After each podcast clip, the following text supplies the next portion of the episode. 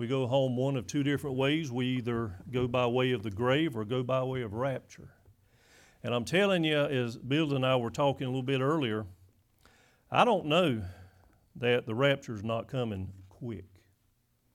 The world we live in, the mess it's in, we have lots and lots of things to be prayerful about. But if you take your Bibles, we're still in the book of Ephesians, about the whole armor of God. We're wrapping up this thing called prayer. But I want to back up in Ephesians and read a prayer of Paul's. So I'm going to start with chapter 3 at verse 14, but our emphasis is Ephesians chapter 6, verse 18. We'll get to it in a moment. But the prayer that Paul prays, it's in Ephesians chapter 3, 14 through 21. For this cause I bow my knees unto the Father of our Lord Jesus Christ, of whom the whole family in heaven and earth is named, that he would grant you according to the riches of his glory to be strengthened with might by his Spirit in the inner man, that Christ may dwell in your hearts by faith, that ye may, being rooted and grounded in love, may be able to comprehend with all the saints what is the breadth and length and depth and height, and to know the love of Christ which passeth knowledge, that ye might be filled with all the fullness of God. Now unto him that is able to do exceedingly and abundantly above all that we ask or think, according to the power that worketh in us, unto him be glory in the church by Christ Jesus, throughout all ages, world without end. Amen. Let's pray.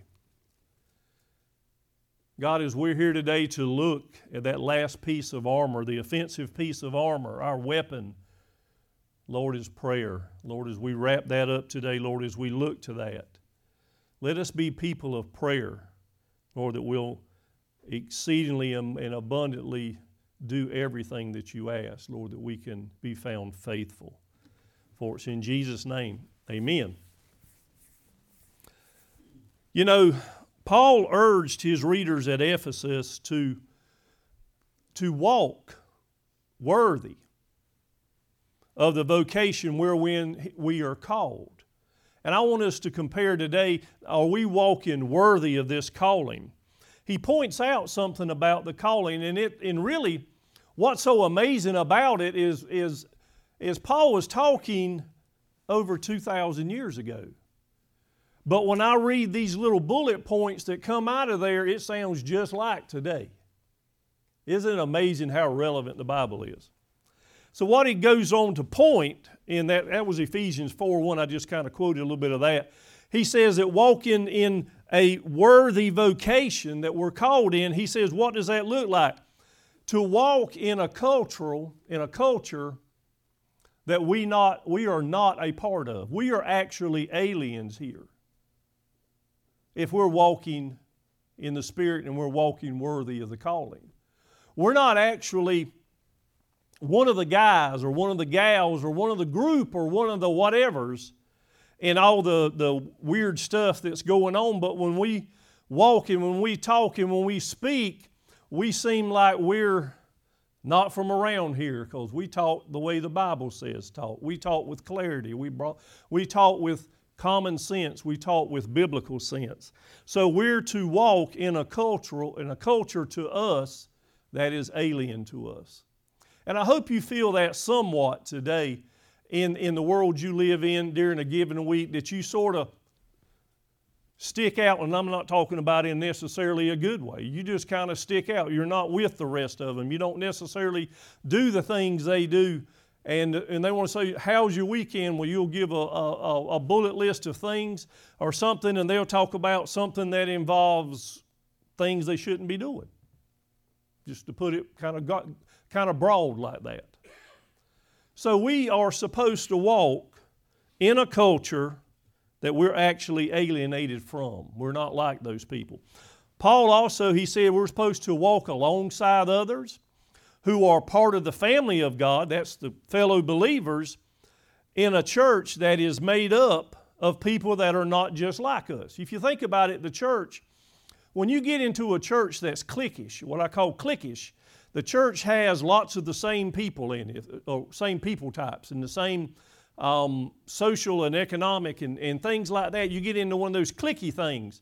And if you come in and you're a believer, but you're, say for instance, from the wrong side of town, or you're not in that same area that they're clicking, then you're not considered part of the group. And that's a problem, just to let you know. That's a problem. But the people of God will be one day from all points of the world, all social classes. So think about it. We'll have people, there'll be people in heaven that have very different backgrounds than, for instance, say we do. Some have had a lot better ones, some had some worse. They're going to be different. But when we can come together as a church, and when we come together beside our fellow believer in this world that we live, it shouldn't matter their background, their age, their stage in life, any of those things. They shouldn't get in our way. We're brothers and sisters in arms in this world and trying to be aliens and reach others for Jesus' sake.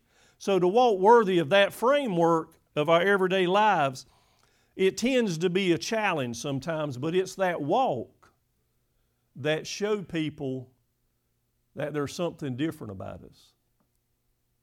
And then we have a chance to tell it. So we're to walk in this family, talking about this gospel family. Even within the marriage and raising up of children, they should be raised up in a godly fashion. The marriage should be one ordained by God, not somebody else. All that sort of thing, we're to walk in that newness of life and in that oneness within the body of the church. He points out in this chapter 6 that we're focusing in, that we're really walking around in a war zone.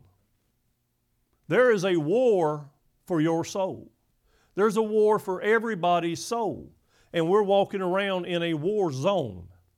So we're to put on this armor we've been talking about for quite a few months, and we're to put it on and to wear it and to walk around and be that person we need to be. And when we see others, we're to join with them and have a good bond of friendship, not alienate the other brothers and sisters in Christ, but to not ostracize them by any stretch, but to bond with them because we have one God that saves all.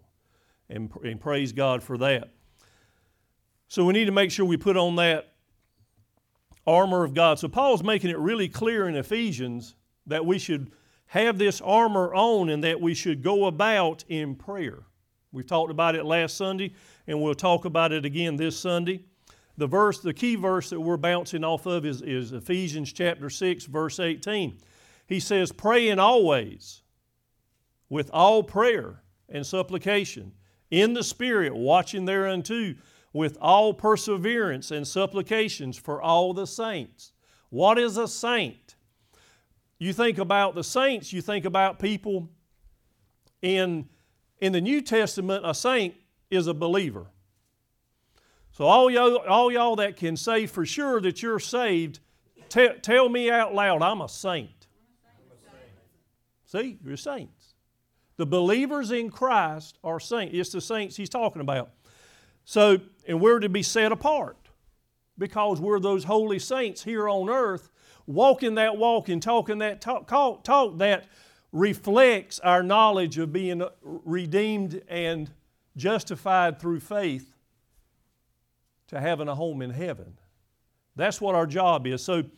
So he says here, Paul says here that we're supposed to be praying unto the Spirit and watching for all the preservation and supplications for all saints, i.e. Christians. No matter how old you are either. Most of the time you consider a saint somebody with white hair, right? But saint is a believer. Okay, saint's a believer. So Paul issued the call for the saints to be prayer warriors. I don't want you to answer this out loud, but the question begs, am I, are you, a prayer warrior for someone, for the church, for me, the prayer list? Are we that prayer warrior? So what I love about the Bible is how relevant it is and how long it was written. The book is alive. It comes to us. And that's what I love about it. So Paul says he don't want to ever let the Ephesian church get the idea that he's not praying for them. So know this. What I do, and I'm going to be blunt, it's not as regular as it should be, so I'm not going to say every day. That'd be a bald-faced lie. But quite frequently and with a lot of regularity, all you are prayed for. I have a list. I go down by rows. And I'm a visual person. I remember where everybody sits. Most of you sit in the same place. It's easy. So I know where you're at. But just in prayer, start with the first row. I generally start from right to left. I don't know why I always start with Mr. Bizzle, but I go this way, and then I jump over here. And I'll get you, if you hadn't been here a while, as long as you're sitting about the same place, I'll put you in that praying order, if you will. But one of the fallacies of sitting on the back row is sometimes I fall asleep before I get to the end. So if you want to be prayed more, you might want to get on the front row. I'm just picking at you. But anyway, it's just something to think about. That's just something to think about. Now, we love you on all the rows, don't get me wrong. But wouldn't it be great if Briar Branch regular means daily. If we're talking about, hey, I prayed for you yesterday, I prayed for you last night, wouldn't this church be so much closer than it is? Wouldn't this church be maybe burdened for the same burdens? We could have a oneness of spirit. That's what's being in the family of God. That's the job of the saints. We're to do that. We're to usher in the kingdom here on earth. What does that mean?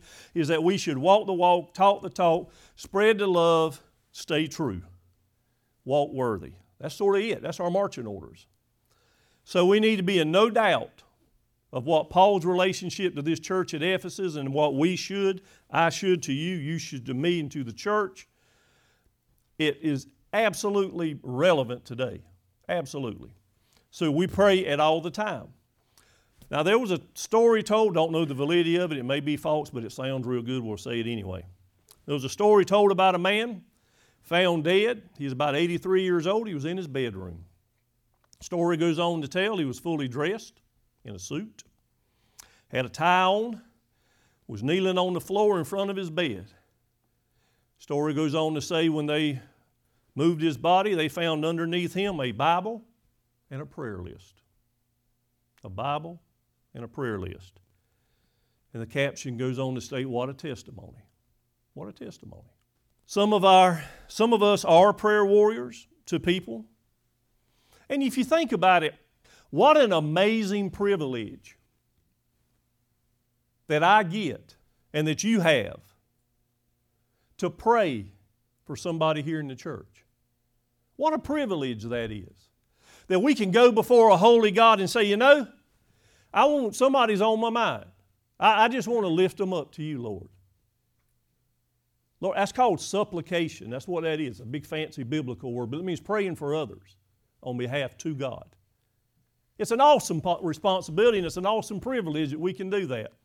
Do you know that you can help everybody in this church do a better job at what they do, the people that do things, by praying for them? Lifting them up. It's amazing to think about it. So we need to make sure we're doing that. Pray all the time, Paul says, continually. Now, you can't walk around in prayer with your eyes closed. You'll walk into a wall somewhere, right? So you can't do that. So what does he mean?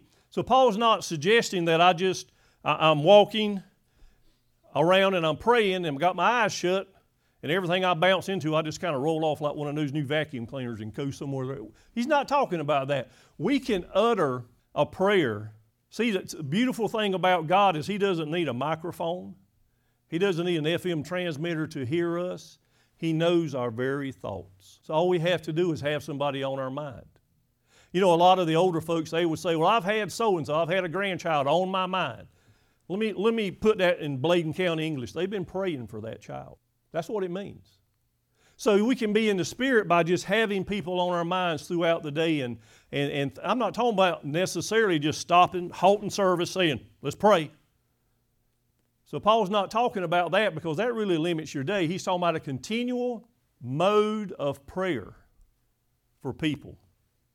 And it's really not optional. We are to be people of prayer. It's one of our only offensive weapons in this whole armor of God is knowledge of the Word of God and prayer.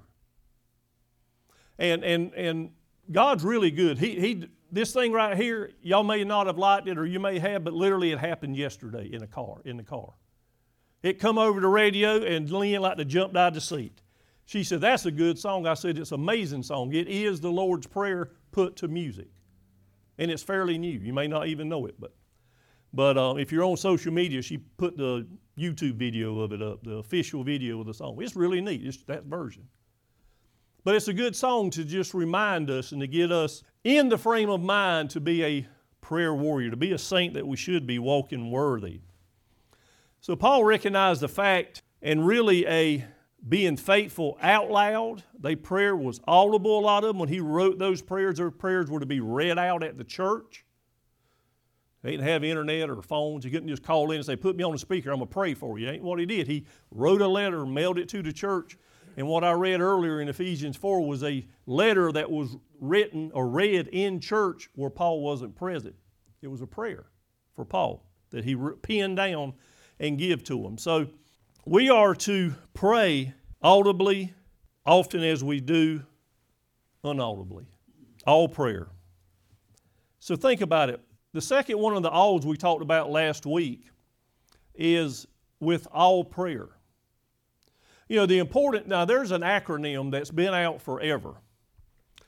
It goes two different ways. It's ACTS, ACTS, or if you like cats, you can do cat, just switch A and T, it's the same thing.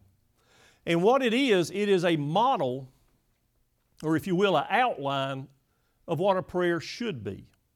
I'm not talking about necessarily corporate prayers that we do here in church. I'm talking about the private ones. And I'm going to go through them. But again, ACTS, A-C-T-S. First one, A. A stands for adoration. That we come to Jesus literally just to say, I love you, Jesus. Thank you. Adoration for Him. Illustration, think about it. Y'all that have children that's off at college, maybe one of them called you one morning real early and said, hey, Mom, Dad, whatever. Hey, parent, let's do that for generic, whoever it was. I just want to tell you I love you. Got to go. Bye. Poof. Didn't that just throw a shot of adrenaline in you? So that's adoration. Your child called you just to say, I love you. Thank you. That's adoration. So we should come before God the same way. Second one is C, confession.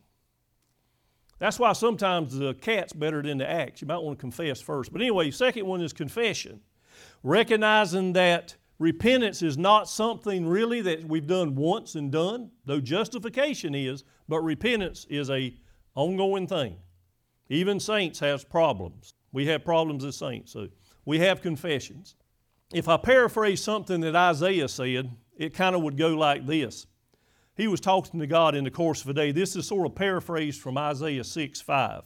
But it says this, I confess to you, Father, that I am a man of unclean lips, and I dwell amidst the people of unclean lips.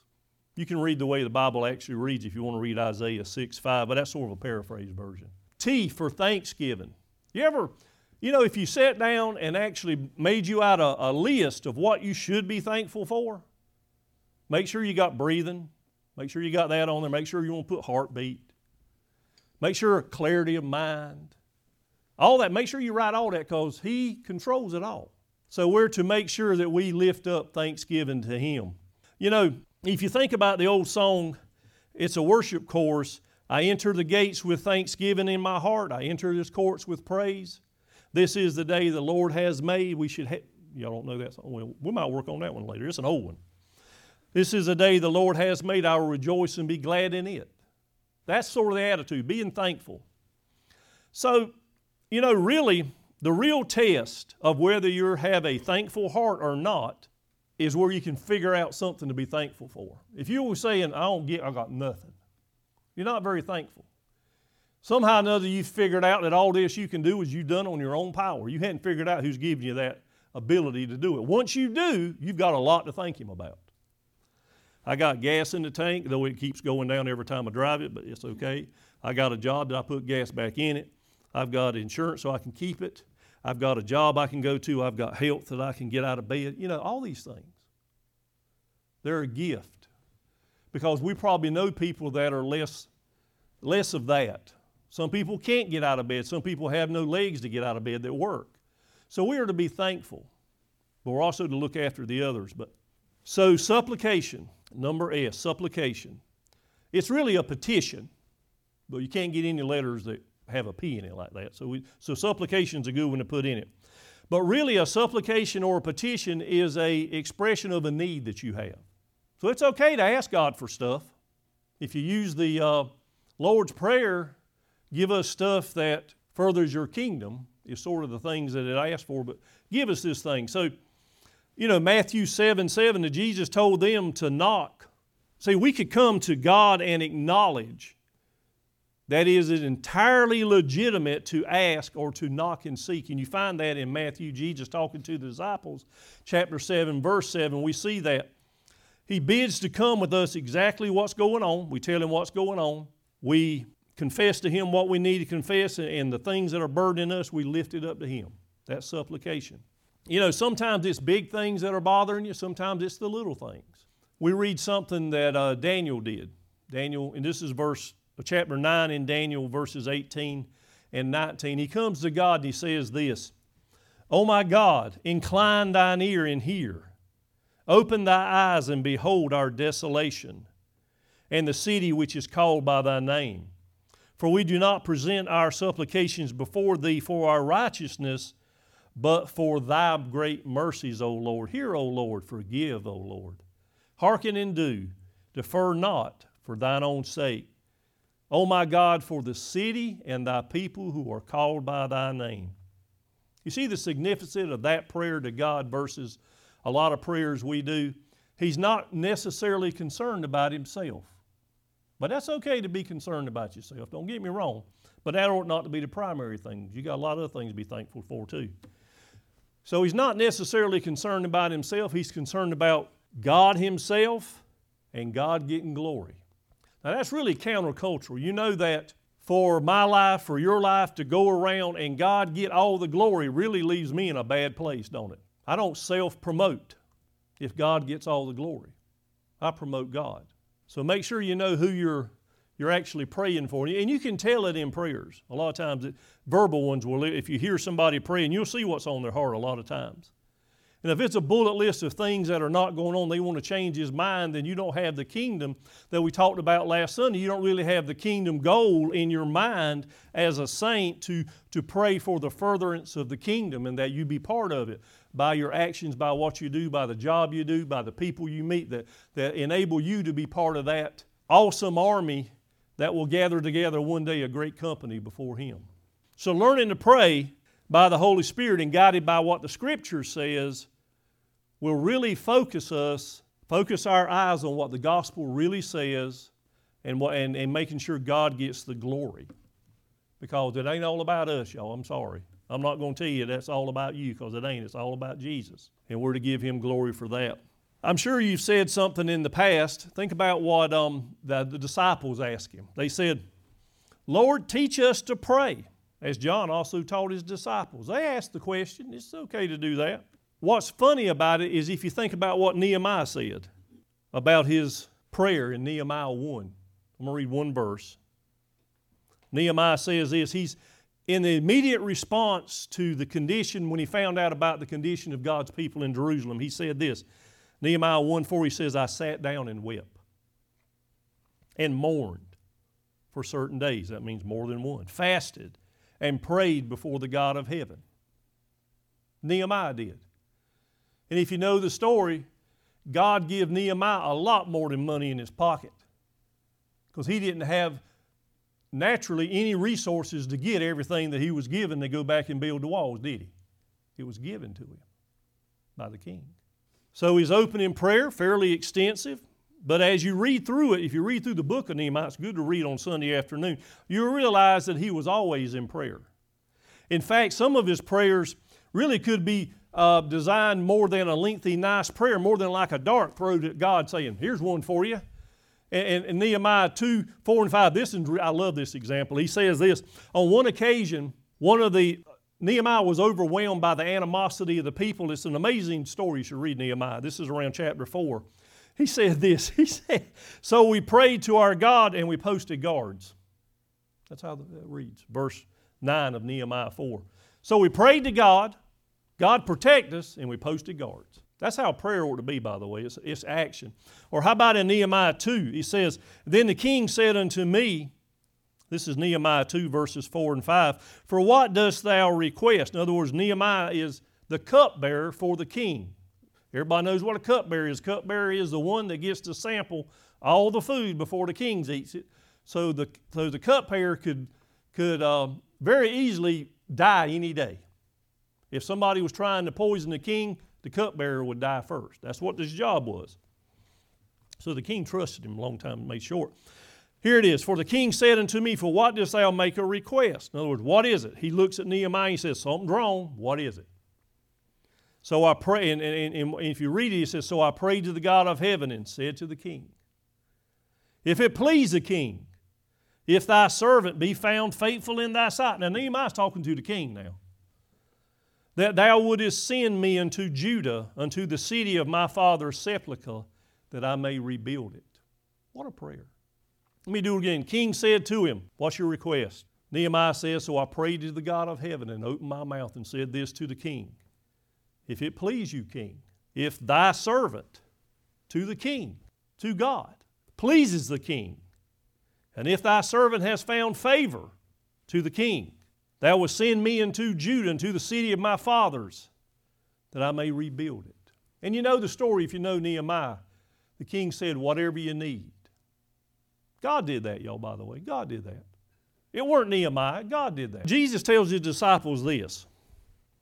He says, in Matthew 26, he says, watch and pray. He says, watch and pray. Be careful you don't enter into temptation. He's doing this at the garden. He says, indeed, you're willing, but the flesh is weak. The wonderful thing about prayer is you can be wore out. Or in Bladen County, we say, woe out. You woe out. You tired. You're ready to put it in, and it's only midday. And you're going, how am I going to make the rest of the day? Guess what? God knows you're woe out. He knows how tired you are. We're to lift up to him and say, Lord, I don't know how I'm going to make the next step. And just to be blank, I've been here for 11 years, so y'all have heard me preach a lot. Sometimes I literally would come through that door and say, God, I don't know what I'm going to do. God, I don't know what you're going to do with this church, but I'm pumped out. I've got it all. But God's been faithful. God's been faithful. Think about what this saying, watch and pray. Jesus said this to his disciples. We'll watch and pray because we don't want to be entered into any temptation from the evil one, right? From Satan. He says, because the flesh is willing, you want to do it. Spirit's weak, though. Sometimes the flesh is okay, but the spirit got a little work. We're kind of weak in the spirit area. But he says, indeed, the spirit is willing, but the flesh is weak. It goes both ways. And in this context, if you know the story here, this is right before the crucifixion. They didn't do either one, and they had some difficulties right afterwards. Paul said to the Ephesian elders, and this is in Acts, really good, Acts 20, starting with verse 21. I'll get it right in a minute. I've said all the numbers. Let me get them in order, 29 to 31. There you go. For I know this, he says, that after my departing, grievous wolves shall be among you, not sparing the flock. He said, be careful, remember.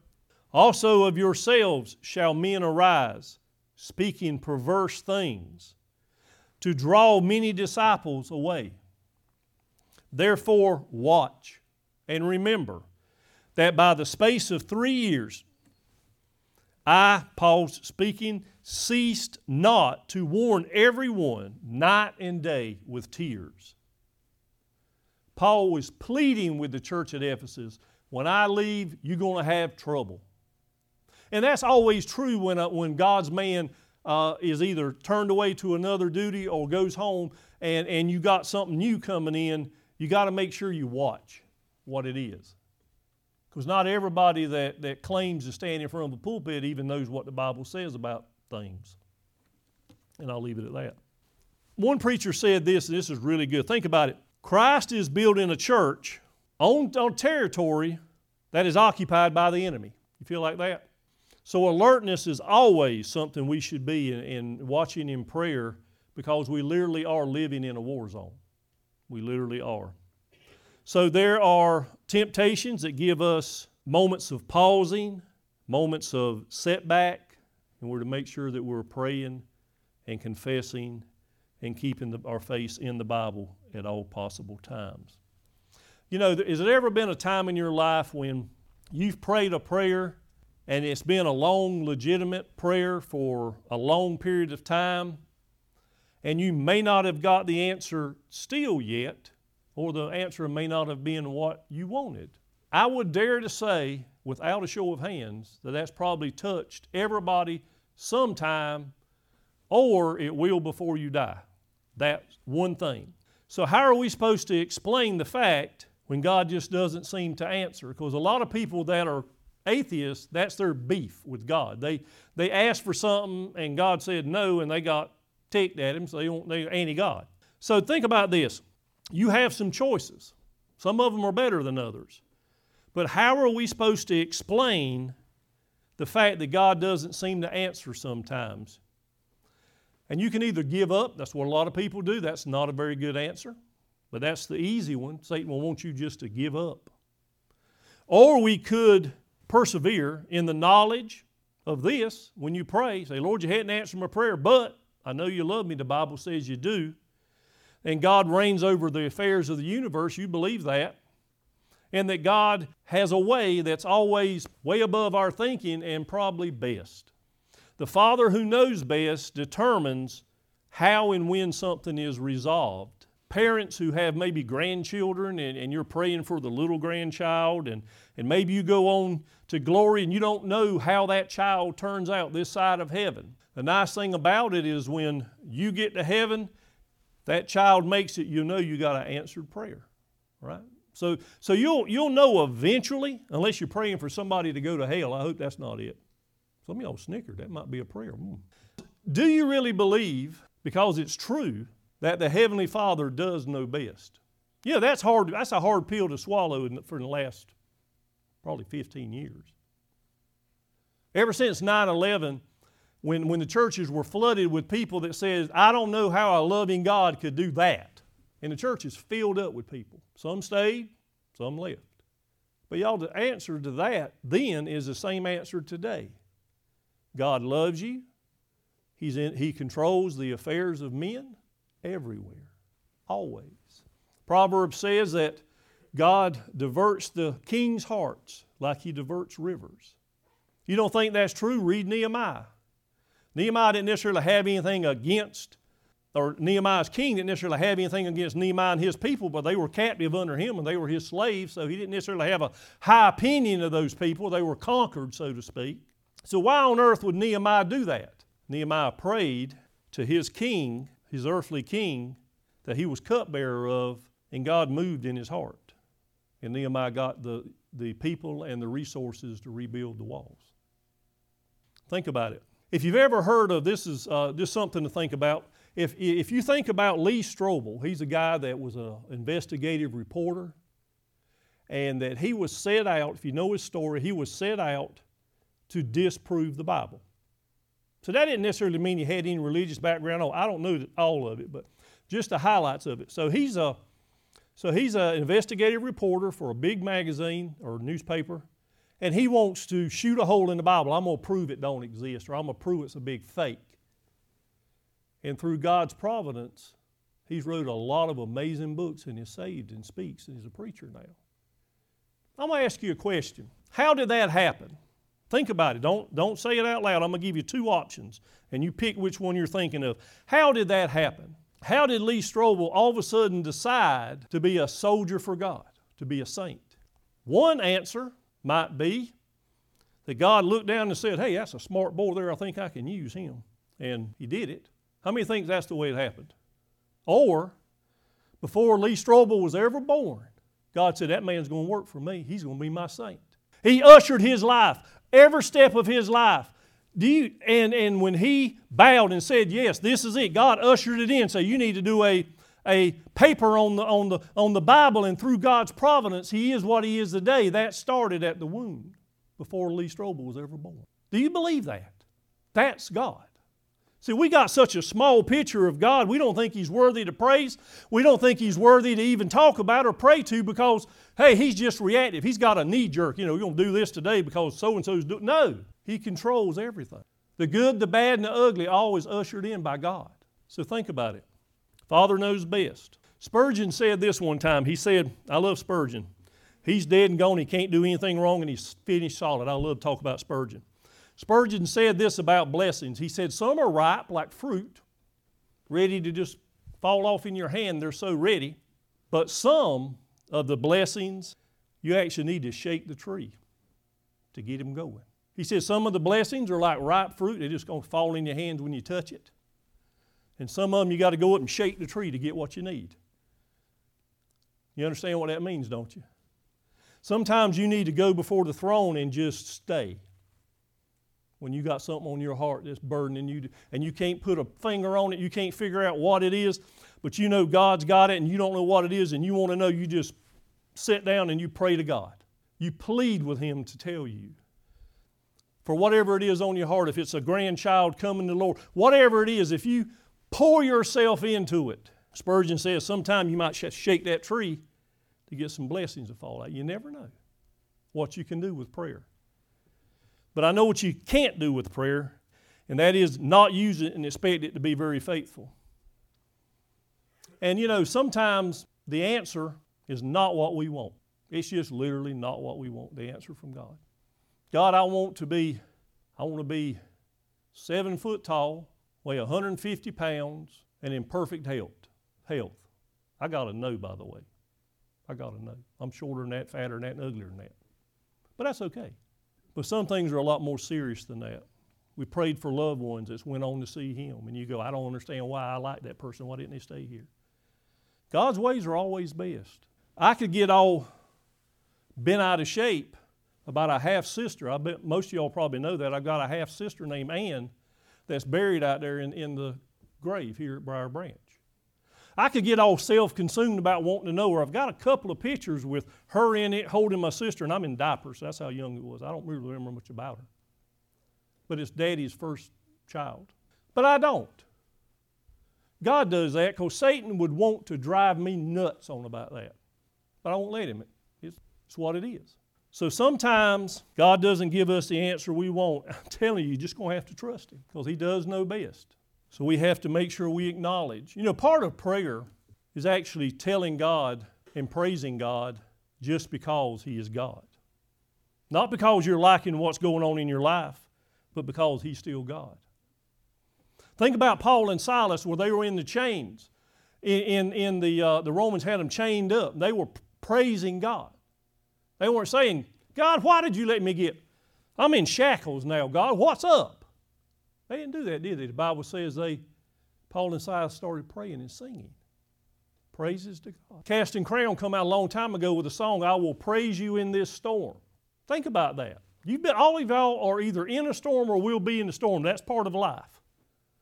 You'll be in a storm or one day you're still in it, or one day you will be in one, or you'll be in another one, because we have storms in our lives. And that song, it's an old one. It come out in the mid-2003 or 5 or something like that. I don't know. Pretty old song, but it says, I will lift my hands to the God of the maker and sustainer of life, because he's God and he's worthy. Not because I'm happy with what's going on, because that's my will against his will. So we got to make sure as a saint that we're doing thy will be done, not my will. Because I do things a lot differently and y'all probably wouldn't like it if my will went. Probably the same with y'all. If your will went and God's will didn't go, probably things would be a lot different than they are. So our prayers individually and corporately will always deteriorate and finally stutter to a halt when we quit making the prayers known to God in supplication and adoration to Him. So what is God's plan? What has God promised to do? If you ever want to know what God promised, go to Revelation chapter 7 and read verse 9. It reads as follows. As He's promised, there's going to be put together a people of every tribe, nation, language, and tongue gathered around the throne in heaven. That's our job. Make sure of people that we have contact with, that we're the people that need to be to make sure somebody else. Can you imagine the charge, and you may have done it, you may have done this and you know what I'm fixing to say or know about it. Have you ever got the charge of actually seeing someone that you've talked to, the Holy Spirit work in them and they actually get saved? And you say, I had a small part in that. I was faithful to God. Or even when I wasn't as faithful as I should have been, He still used me and that person come to a saving knowledge of grace. Parents, I'm going to give you a little hint. All of you that have saved children, that's what happened. That's what happened. God was faithful, not necessarily because you were always faithful, but you were faithful some, and God was faithful. So make sure we don't ever lose the power of prayer. So our task that's assigned to us as saints, it's still unfinished, and it is to reach the world for Jesus. That's still the marching orders of the church. It's the unfinished task that will never expire until we have God-centered prayers in our lives and in our homes, and then God will move amongst the people and things will happen that you never thought possible. But without sensible, sincere, Spirit-filled outpouring of a soul to God, asking Him for such things that He's promised, we will remain in a stalemate. And that's really what's really happened to America in specific. We as a Christian church in America has almost reached a stall. We say, well, less people are coming to church, less people are being saved, baptism rates are way down, and we're going, woe is us. Well, a lot of people are sitting around waiting for somebody else to do it, and we're not praying for the people around us. We're not praying for the people that sit next to us on a given Sunday morning. We're not praying for the coworker that you're working with in a given week. We're not praying for our family. So we need to make sure we have sincere, sensible, Spirit-filled, and biblical-based prayers that go up to God collectively and individually so we don't become really stagnant and America can see America be great again. That's a challenge, ain't it? It's a challenge. So let's pray. Dear God, as we've seen the awesomeness of prayer, that what it can do. Lord, we also know here in America of what the absence of prayer can do. Lord, I pray that Briar Branch will be a church walking worthy of your calling. Lord, that we'll be found faithful, that one day we'll see around the throne all those people that we may be new. Lord, we may have planted a seed. Lord, we may have not been so faithful, but somebody else was, and they're in heaven. Lord, let us be found faithful. And Lord, we love you, and we know that there's no other God but you. And Lord, let us walk as people that actually believe that. In Jesus' name, amen.